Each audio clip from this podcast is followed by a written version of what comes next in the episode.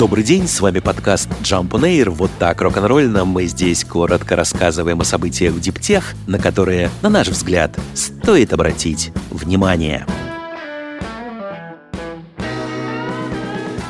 Еще один обзор первого года работы американского закона о снижении инфляции. Меры властей США, напомним, включают в себя гранты, займы, налоговые льготы и затрагивают в первую очередь отрасли энергетики, транспорта и сельского хозяйства. Приведем главные тезисы из большого текста от MIT Technology Review. Общий объем финансирования в рамках закона по последним подсчетам составит с 23 по 32 годы 515 миллиардов долларов. Прежние оценки были скромнее – 369 миллиардов. Большая часть средств в экономику пока не поступила. Многие налоговые льготы начнут предоставляться предприятиям только после того, как они подадут декларации за 23 год. Тем не менее, уже просто обещание денег стало стимулом для многих мировых компаний открыть или расширить производство в Соединенных Штатах. Сумма инвестиций в проекты в области экологически чистой энергии и транспорта за год достигла 76 миллиардов долларов. При этом основная часть инвесторов сосредоточилась на производстве электромобилей и аккумуляторов, 62 проекта с общим финансированием 53 миллиарда долларов. Хотя закон об инфляции уже больше года, в нем до сих пор остаются положения, открытые для интерпретации. В частности, это касается вопроса налоговых льгот. Эксперты так до конца и не могут сказать, как будет рассчитываться процент материалов и компонентов американского производства, особенно с учетом вступающих в силу в новом году ограничений против Китая. Похоже, в этой ситуации придется ждать разъяснений налоговой службы. Еще один открытый вопрос о налоговых льготах на водород. Сами по себе льготы прописаны, но критически важно, какие именно проекты будут признаны соответствующими закону. Например, дадут ли льготы тем, у кого электролизеры, производящие водород, подключены к обычной сети, а не напрямую к солнечным или ветряным станциям. Пока это непонятно.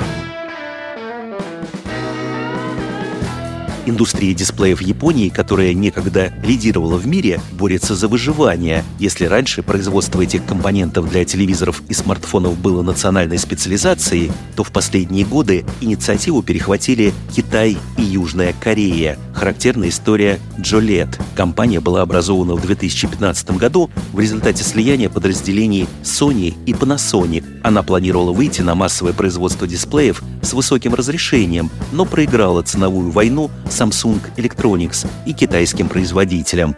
В марте текущего года фирма подала на банкротство – Кое-что, впрочем, удалось спасти. Подразделение исследований и разработок Gillette купила Japan Display, крупный японский производитель жидкокристаллических дисплеев. Но и у этой компании дела идут сейчас не лучшим образом. Она находится в процессе реструктуризации после 9 последовательных ежегодных чистых убытков. В июне на собрании ее акционеров некоторые высказывали сомнения в целесообразности покупки Jolette. А что же старые игроки рынка, которые в свое время получали огромные прибыли на росте числа телевизоров. Когда-то район вокруг залива Осаки, где имели производство компании Sharp и Panasonic, был мировым центром производства телевизионных панелей. Это место даже прозвали Panel Bay. Panasonic также построил крупный завод по производству плазменных дисплеев в Амагасаке, а у Sharp был большой завод Камияме. Теперь все это в прошлом. И тоже по итогам ценовой войны с Кореей и Китаем. Panasonic закрыл свой завод в Амагасаке и прекратил производство в 2013 году, а Sharp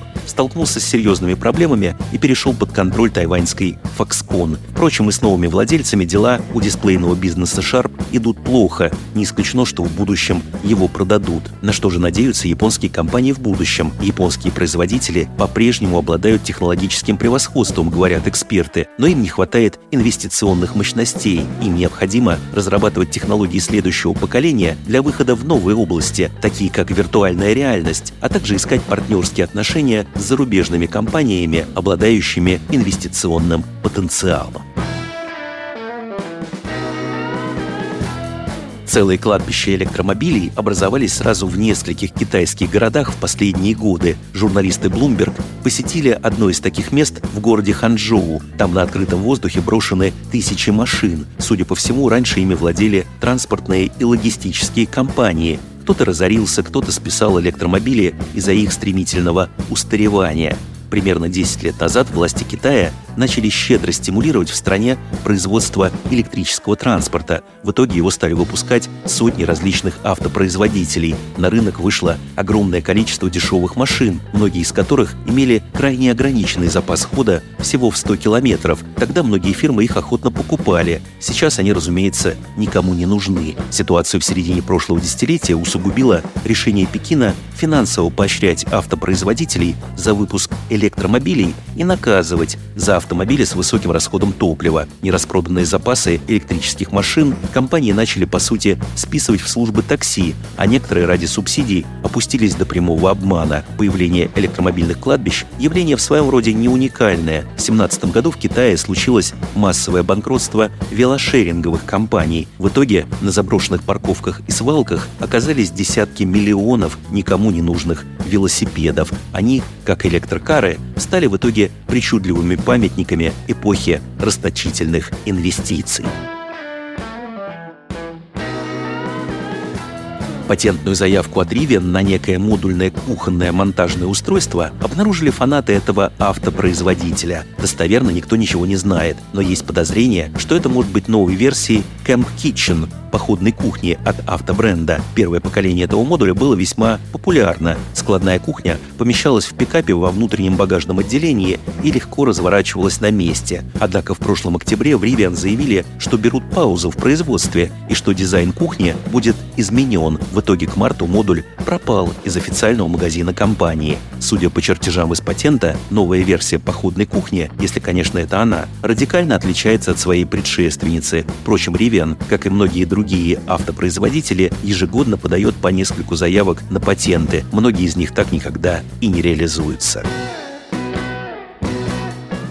Интересная информация про активы разных поколений американцев. Все вместе они располагают капиталом в 156 триллионов долларов. И половина этой суммы, 78 триллионов, владеют бэби-бумеры, люди, родившиеся между 1946 и 1964 годами. Самая большая часть их активов приходится на акции и фонды, на недвижимость и пенсионные накопления. Даже просто товары длительного пользования у бумеров формируют солидную сумму почти 3 триллиона долларов. Почему именно это поколение поколение оказалось самым богатым. Газета «Нью-Йорк Таймс» объясняет данный феномен неравномерным распределением выгод от роста цен на рынках недвижимости и финансов. Так, средняя цена дома в США с 1983 года, когда большинству бэби-бумеров было от 20 до 30 лет, и они как раз обзаводились жильем, выросла примерно на 500%. Те же из них, кто серьезно инвестировал в фондовый рынок, получили за последние 40 лет еще большую прибыль. В частности, базовый индекс S&P 500 за это время вырос на 2000 1800%.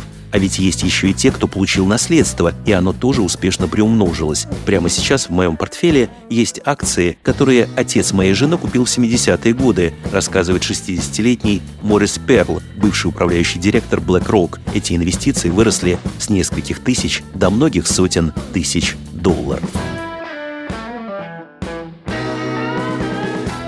С вами был подкаст Jump on Air. Короткое рок-н-ролльно о событиях в диптех, на которые, на наш взгляд, стоит обратить внимание. Подробнее эти и другие новости диптех читайте ежедневно в нашем телеграм-канале Jump Daily. До встречи!